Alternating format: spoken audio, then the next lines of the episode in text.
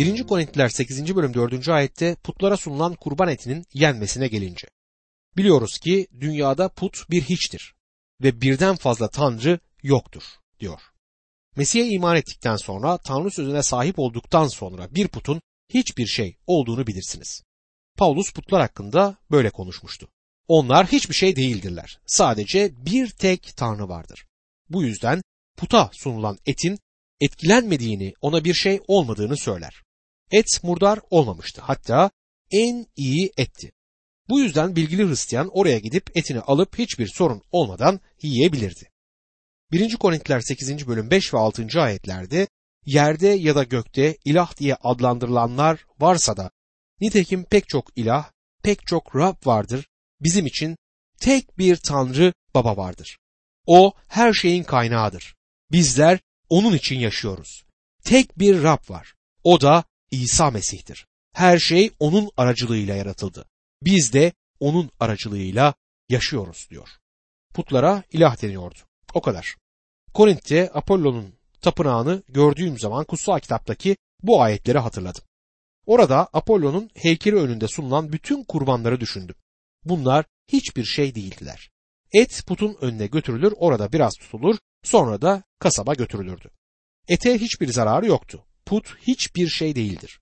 Bilgili Hristiyan bunu bilirdi. Bir tek Baba Tanrı ve bir tek Rab İsa Mesih olduğunu bilgili bir Hristiyan bilirdi. O her şeyi yaratmıştır ve her şey ona aittir. 1. Korintiler 8. bölüm 7. ayette ne var ki herkes bu bilgiye sahip değildir. Hala putperest alışkanlıklarının etkisinde kalan bazıları yedikleri etin puta sunulduğunu düşünüyorlar. Vicdanları zayıf olduğu için lekeleniyor, diyor. Zayıf olanlar Mesih'teki bebekler, dünyasal Hristiyanlar, putlara sunulan et konusunda alınanlar, küsenler bunlardı. Bilgiye sahip değildiler. Vicdanları kendilerini rahatsız etmekteydi. Bu yüzden eti yemekte kendilerini özgür hisseden diğerlerini eleştiriyorlardı. Günümüzde de aynı şeyi gördüğümüzü söylemek isterim. Kendilerine ayrılmış diyen bir grup insan var. Aslında bilgiye sahip olmadıklarını ortaya koyarlarken kendilerini çok ruhsal sanıyorlar. Şunu yapamazsınız, bunu yapamazsınız diyenler bunlar. Hristiyan özgürlüklerini kullanan Hristiyanlara bunlar kızarlar. Bunlar putlara sunulan et önlerine gelince alınıp ah hayır bizler ayrıldık, bizler o ete dokunmayız diyen Hristiyanlar gibidirler. Bu tür bir ayrılmışlık ruhsallıkla değil bilgisizlikle ilgili bir durumdur. Elçi Paulus şimdi büyük bir ilkeyi bildirmektedir. 1. Korintliler 8. bölüm 8. ayette yiyecek bizi Tanrı'ya yaklaştırmaz. Yemezsek bir kaybımız olmaz. Yersek de bir kazancımız olmaz der. Etin Tanrı ile olan ilişkimizde ilgisi yoktur. Bunun Simon Petrus için bir sorun olduğunu hatırlayacaksınız. Musa'nın yasasına göre bazı şeyleri murdar sayması öğretilerek yetişmişti. Görümünde gökten çarşaf indiğinde ve Rab Petrus'a kalkıp yemesini söylediğinde Petrus reddetti. Asla olmaz Rab, hiçbir zaman murdar ya da kirli herhangi bir şey yememişimdir dedi. Ona hem Rab diyor hem de itaat etmiyor. İlginçtir. Sonra Rab Tanrı'nın temiz kıldıklarına sen murdar deme dedi. Yani Tanrı artık temiz hayvanlarla murdar hayvanlar arasında bir ayrım yapmıyordu. O artık sona ermişti. Artık istedikleri herhangi bir hayvanı yiyebilirlerdi. San Antonio, Texas'ta çıngıraklı yılan eti konservesi yaparlar. Bu bölgeden biri beni evine davet ettiği zaman ve ben orada çıngıraklı yılanın yapıldığını bilirsem o eti yiyemem. Bu benim için dinle ilgili değil sadece midemin bu tür şeyleri kaldırmamasından dolayıdır. Paulus burada bir ilkeyi dile getirmiştir. Et sizi Tanrı'ya yaklaştırmaz. Bu konularda istediğinizi yapabilirsiniz. Bu inanlının sahip olduğu bir özgürlüktür. 1. Korintiler 8. bölüm 9. ayette ise yalnız dikkat edin. Bu özgürlüğünüz vicdanı zayıf olanların sürçmesine neden olmasın diyor. Burada önemli olan et yemenin doğru olup olmadığı değildir. Diğer insanlara karşı ilgidir. İsterseniz et yeme özgürlüğüne sahipsiniz ama ya diğer insanlara olan ilginiz ne olacak? Bilginiz var ama ya sevginiz? Zayıf kardeşinize karşı sevginiz var mı? Bu durumun onu nasıl etkileyeceğiyle ilgileniyor musunuz? 1. Korintiler 8. bölüm 10. ayette eğer zayıf vicdanlı biri bilgili olan seni bir put tapınağında sofraya oturmuş görürse puta sunulan kurbanın etini yemek için cesaret almaz mı diye sorar. Rabbin hizmetinde olanların bazı şeyleri yapmamalarının nedeni diğer insanların sürçmemesi içindir. Size bir örnek vermek isterim. Bir zamanlar düğünlerde akordeon çalmaya bayılırdım. Hatta Mesih'i kabul etmeden önce bir müzik grubunda çalıyordum. İman ettikten sonra bile bunu yaptım. Hizmet için öğrenim görmeye başladıktan sonra bunu bıraktım. Bunun doğru bir şey mi, yanlış bir şey mi olduğu konusunda tartışacak değilim. Çünkü bu bir bilgi meselesi değildir. Yapmaya özgür olduğum ama yapmadığım bir sürü şey var. Neden? Çünkü kararımı sevgiyi temel alarak veriyorum. Zayıf kardeşimin sürçmesine neden olmak istemiyorum. Böyle bir kardeşi bina edecek şeyler yapmaya dikkat etmem gerektiğini düşünüyorum.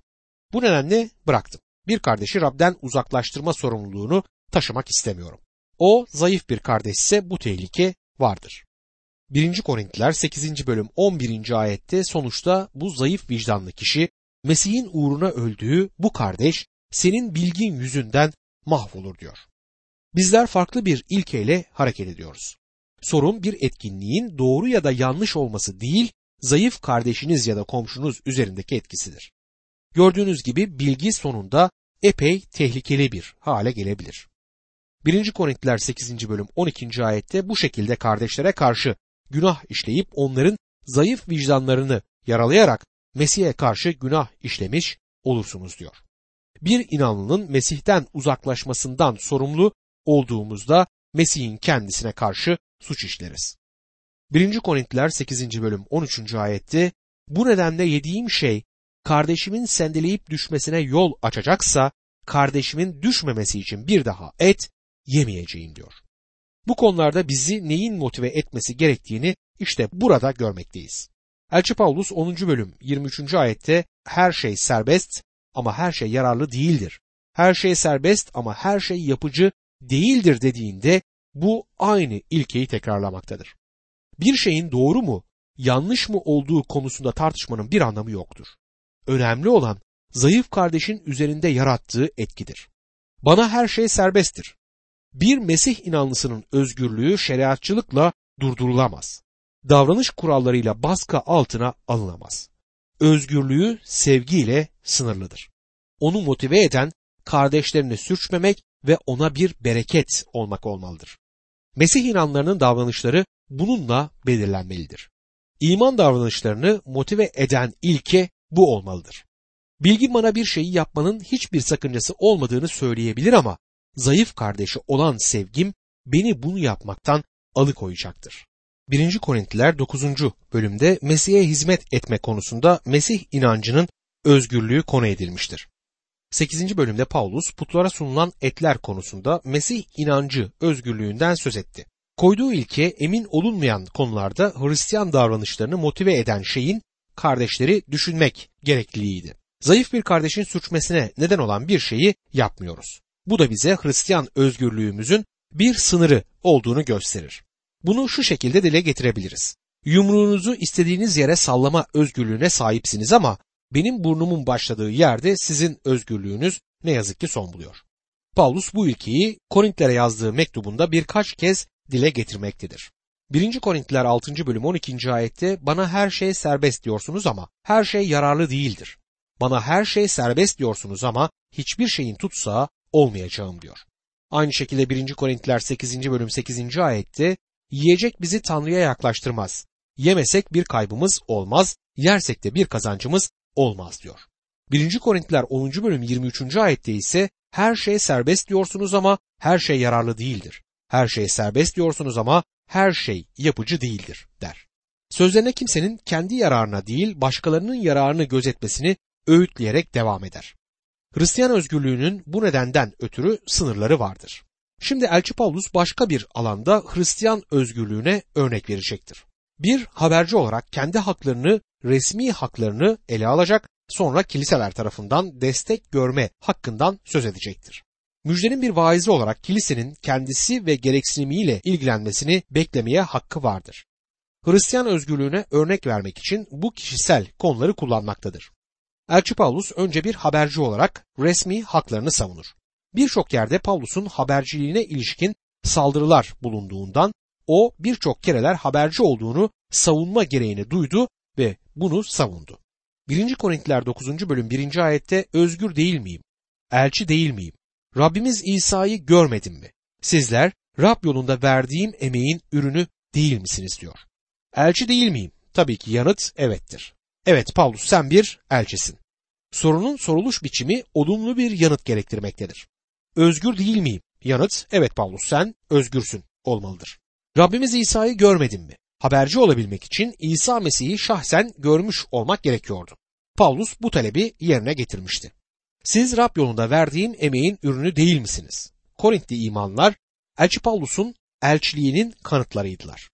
1. Korintliler 9. bölüm 2. ayette başkaları için elçi değilsem bile sizler için elçiyim ya. Rab yolunda elçiliğimin kanıtı sizsiniz diyor. Başkaları için elçi olmasam bile ama başkaları için elçiydi. Sizler için elçiyim. Sizler Rabbin yolunda elçiliğimin kanıtısınız diyor. Elçi Paulus'un Korint Kilisesi önünde elçiliğini savunması gerekmiyordu. Oradaki Hristiyanlar için onun bir elçi olduğu açık bir şekilde ortadaydı. 1. Korintliler 9. bölüm 3 ve 4. ayetlerde beni sorguya çekenlere karşı kendimi böyle savunuyorum. Yiyip içmeye hakkımız yok mu bizim? Sanki Paulus mahkemedeydi ve elçiliği konusunda meydan okumaktaydı. Kendisini dinleyen kişilere karşı savunmasını yapıyordu. Peki savunması neydi? Bizim yiyip içmeye hakkımız yok mu? Elçi Paulus, Rab İsa Mesih'in bir elçisi olarak yiyip içme hakkına sahiptir. Ancak bu özgürlük başkaları tarafından kısıtlanmaktaydı. 1. Korintiler 8. bölüm 13. ayette bu nedenle yediğim şey kardeşimin sendeleyip düşmesine yol açacaksa kardeşimin düşmemesi için bir daha et yemeyeceğim der. Et yeme hakkına sahipti ama et yemeyecekti. Bu işte özgür iradenin kullanılmasıdır. Bir şeyi yapabilme özgürlüğüne sahip olup da yapmamayı seçmek özgür iradedir. Bir bakıma bu daha büyük bir özgürlüktür. Belki de var olan en büyük özgürlük bu şekilde tanımlanabilir. Eğer bir şey yapamazsanız onu yapamazsınız. Bunun özgür iradeyle bir ilgisi yoktur ama bir şeyi yapabilirseniz ve yapmamayı seçerseniz bu özgür iradenizi göstermektedir. 1. Korintiler 9. bölüm 5. ayette öbür elçiler gibi Rabbin kardeşleri ve Kefas gibi yanımızda imanlı bir eş gezdirmeye hakkımız yok mu diyor. Belli ki Rabbin kardeşleri derken İsa'nın kardeşleri Yakup ve Yahuda'dan söz etmekteydi ve belli ki bu kişiler evliydiler. Petrus evliydi. Hizmet yolculuklarına gittiklerinde karılarını yanlarında götürüyorlardı. Elçi Paulus kendisinin de aynı özgürlüğe sahip olduğunu ama hizmetinin engelleneceğini düşündüğü için evlenmemeyi seçtiğini söyler. Günümüzde kutsal kitap konferansları yaparken yanınıza karınızı alırsanız onsuz hiçbir yere gidemeyeceğinizi düşünürler. Bu aynı kişiler eğer eşinizi yanınızda götürmezseniz neyin doğru gitmediğini bu sefer düşünürler. Vaizin işi zordur. Kızım büyürken karım onunla ilgilenmek için evde kalırdı ve kutsal kitap konferanslarına yalnız giderdim. Bazı meraklı kutsallar bu konuda beni sorguya çekerlerdi ve eşimin neden yanımda olmadığını açıklamak için ayrıntılara girmek zorunda kalırdım. Şimdi kızım büyüdü ve evlendi. Bu yüzden karım her yere benimle birlikte geliyor. Ara sıra kutsallardan biri çıkıp ondan ayrılamıyor musun gibisinden neden karını her zaman yanında götürüyorsun diye soruyor. Rabbin hizmetinde ne yaparsanız yapın yaptıklarınızı sorgulayan birisi çıkacaktır. Elçi Paulus da aynı tür bir durumla karşı karşıyaydı. Paulus yanında bir eş gezdirme hakkına sahip olduğunu ama bekar kalma kararını aldığını söyler. Ne de olsa Paulus öncü bir hizmetkardı ve zor bir hayatı vardı. 1. Korintiler 9. bölüm 6. ayette geçimi için çalışması gereken yalnız Barnaba'yla ben miyim diye soruyor. Barnaba'yla kendisinin isteseler evde oturabileceklerini söyler. Yani hizmetçi olarak gitmemiz gerekmiyor. Eğer evde kalsak kurtuluşumuz etkilenmez diyor. Şimdi vaize para verilmesi konusuna gelir. 1. Korintiler 9. bölüm 7 ila 11. ayetler arasında kim kendi parasıyla askerlik yapar? Kim bağ diker de ürününü yemez? Kim sürüyü güder de sütünden içmez? İnsansal açıdan mı söylüyorum bunları? Kutsal yasada aynı şeyleri söylemiyor mu? Musa'nın yasasında harman döven öküzün ağzını bağlamayacaksın diye yazılmıştır. Tanrı'nın kaygısı öküzler mi yoksa bunu özellikle bizim için mi söylüyor? Kuşkusuz bizim için yazılmıştır bu. Çünkü çift sürenin umutla sürmesi, harman döveninde harmana ortak olma umuduyla dövmesi gerekir diyor. O zamanlarda harman dövmekte öküzler kullanılmaktaydı. Öküzü enine doğru bir tekerleğe bağlarlar ve o da tahılların üzerinde daire şeklinde yürür dururdu. Bu da tahıllarla çöpleri birbirinden ayırırdı. Bundan sonra çöpleri rüzgarın uçurması için havaya atılır ve tahıllar yere düşerdi. Tanrı harman döven öküzün ağzını bağlamamalarını söylemişti. Neden? Çünkü çalışıyordu ve çalışırken yemesine izin verilmeliydi. Tanrı öküzlerle işte böyle ilgilenmişti. Bunu bir yasa haline getirmişti. Bunun insanlara uyarlanması vaizin ağzının bağlanmaması gerektiğiydi. İşinin karşılığı beslenmeliydi. Kentucky'de çok güzel bir atı olan ve kendisi çok sıskı olan bir vaiz hakkında bir hikaye duydum. Bir keresinde yanında çalışanlardan biri kendisine nasıl oluyor da atınız bu kadar güzel ama siz bu kadar zayıfsınız diye sorar. Aslında bu konu merak edilen bir konuydu. Vaiz söyleyeyim dedi. Atımı ben besliyorum. Beni ise siz besliyorsunuz. Tanrı sizin için çalışan öküzün ağzını bağlamamızı söyler. Ve Paulus bu ilkeyi vaizler ve öğretmenler için kullanmaktadır. Tanrı sadece öküzlerle değil, vaizlerle de ilgilenmektedir. Elçi Paulus kendisinin bir vaiz olarak diğer insanları beslediğini ve beslenmeyi beklemeye hakkı olduğunu söyler. 1. Korintiler 9. bölüm 11. ayette aranıza ruhsal tohumlar ektiysek sizden maddesel bir harman biçmemiz çok mu diyor. Paulus bu konuyu Galatyalılara mektupta yine ele alır. İnsanlar size ruhsal bereketler, ruhsal zenginlikler vermişlerse siz de onlarla maddesel bereketlerinizi paylaşmalısınız. Diyelim bir yemek yemek için belirli bir lokantaya gittiniz. Hesabı ödemek için çıkıp başka bir lokantaya gitmezsiniz. Sizi besleyen lokantada bu hesabı ödersiniz. Ancak birçok insan ruhsal yiyecekleri konusunda böyle yapmamaktadır. Ruhsal bereketlerini aldıkları yerle sunumlarını sundukları yer ne yazık ki farklıdır. 1. Korintiler 9. bölüm 12. ayette başkalarının sizden yardım almaya hakları varsa bizim daha çok hakkımız yok mu? Ama biz bu hakkımızı kullanmadık. Mesih müjdesinin yayılmasına engel olmayalım diye her şeye katlanıyoruz diyor. Elçi Paulus'un işinden ötürü desteklenmeye hakkı vardır. Buna karşın Mesih'in müjdesinin yayılmasını engellememek için bir şey yapmak istemez. Bu yüzden emeğinin karşılığını almıyor ama çadırcılık olan kendi mesleğini yaparak kendi yağıyla kavruluyordu. Günümüzde de din alanında bir sürü şarlatan var. Olmadığını söylemek gerçekleri görmemek olur.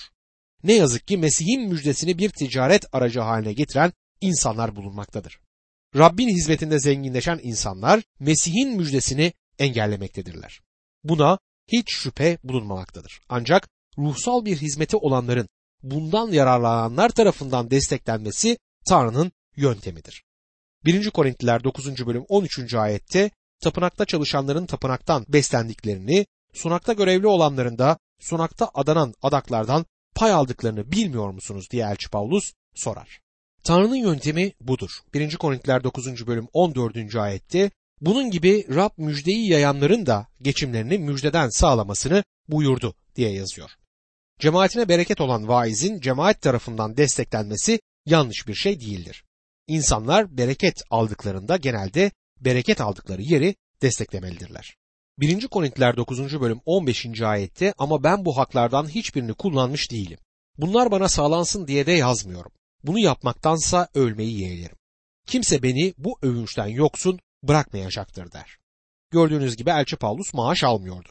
Korint'teki kilisesinin kendisini desteklemediğini söyleyebiliyordu. Onlardan hiçbir şey almıyordu. Paulus çadır yaparak geçimini sağlıyordu ki bilirsiniz Paulus bir uzman ilahiyatçı ve aynı zamanda bir filozoftu.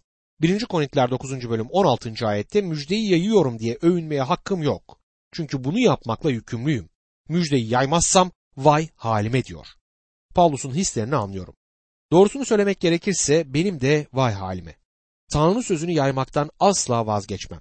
Tabii ki eğer bunu yapmayı bırakırsam kurtuluşumu kaybetmem ama içimden gelen bir dürtüden ötürü bunu yapmayı sürdürüyorum ve müjdeyi öğretip bildirmeyi çok seviyorum. 1. Korintiler 9. bölüm 17 ve 18. ayetlerde eğer müjdeyi gönülden yayarsam ödülüm olur. Gönülsüzce yayarsam yalnızca bana emanet edilen görevi yapmış olurum. Peki ödülüm nedir? Müjdeyi karşılıksız yaymak ve böylece müjdeyi yaymaktan doğan hakkımı kullanmamaktır. Paulus müjdeyi başka bir motivasyonla bildirmiyordu. Ben de öyle yapmıyorum. Ancak Tanrı bir ödül vaat etmiştir. Düş kırıklığına uğramayacağımızı biliyorum. 1. Korintiler 9. bölüm 19. ayette ben özgürüm. Kimsenin kölesi değilim ama daha çok kişi kazanayım diye herkesin kölesi oldum diyor. Kendisini bir hizmetkar haline getirme özgürlüğüne Pavlus sahipti. Şimdi kendi hizmeti hakkında bilinen tanıklığını verir. 1. Korintiler 9. bölüm 20 ila 23. ayetler arasında Yahudileri kazanmak için Yahudilere Yahudi gibi davrandım. Kendim kutsal yasanın denetimi altında olmadığım halde yasa altında olanları kazanmak için onlara yasa altındaymışım gibi davrandım. Tanrı'nın yasasına sahip olmayan biri değilim. Mesih'in yasası altındayım. Buna karşın yasaya sahip olmayanları kazanmak için yasaya sahip değilmişim gibi davrandım. Güçsüzleri kazanmak için onlarla güçsüz oldum. Ne yapıp yapıp bazılarını kurtarmak için herkeste her şey oldum. Bunların hepsini müjdede payım olsun diye müjde uğruna yapıyorum diyor. Elçi Pavlus bunu yapmamın nedeni yarış sahasında olmamdır. Orada koşan bir koşucu gibiyim. Ne için koşuyorum? Bir ödül için diyor. 1. Korintiler 9. bölüm 24. ayette ise koşu alanında yarışanların hepsi koştuğu halde ödülü bir kişinin kazandığını bilmiyor musunuz? Öyle koşun ki ödülü kazanasınız diyor. Bir spor karşılaşmasında sadece bir tek kişi birinci olabilir. Ama eğer Tanrı sözünü bildiriyorsak ruhsal yarışta hepimiz ödülü alabiliriz. 1. Korintiler 9. bölüm 25. ayette yarışa katılan herkes kendini her yönden denetler. Böyleleri bunu çürüyüp gidecek bir defne tacı kazanmak için yaparlar. Bizse hiç çürümeyecek bir taç için yapıyoruz. Tanrı'nın verdiği ödüller buradaki banka hesabınızı kabartmaz. Bunlar sizin sonsuz zenginliğiniz içindir. 1. Korintiler 9. bölüm 26. ayette bunun içindir ki amaçsızca koşan biri gibi koşmuyorum. Yumruğumu havayı döver gibi boşa atmıyorum diyor. Paulus burada kendi gölgesiyle boks maçı yapmadığını söyler. Bu işi oyun için yapmaz. Kilisecilik oynamaz. Bu gerçek bir şeydir. 1. Korintiler 9. bölüm 27. ayette müjdeyi başkalarına duyurduktan sonra kendim reddedilmemek için bedenime eziyet çektirip onu köle ediyorum der. Saf dışı olarak çevrilen sözcüğün eski Yunancası adokimostur ve onaylanmamış anlamına gelir. Paulus ödüllerin verildiği Mesih'in yargı kürsüsünü düşünmektedir. Korintlere ikinci mektubunda ödüllerin dağıtıldığı Mesih'in yargı kürsüsünden söz edecektir. Elçi Paulus yarış sahasında ödülü kazanmak için koşmaya çalıştığını söyler.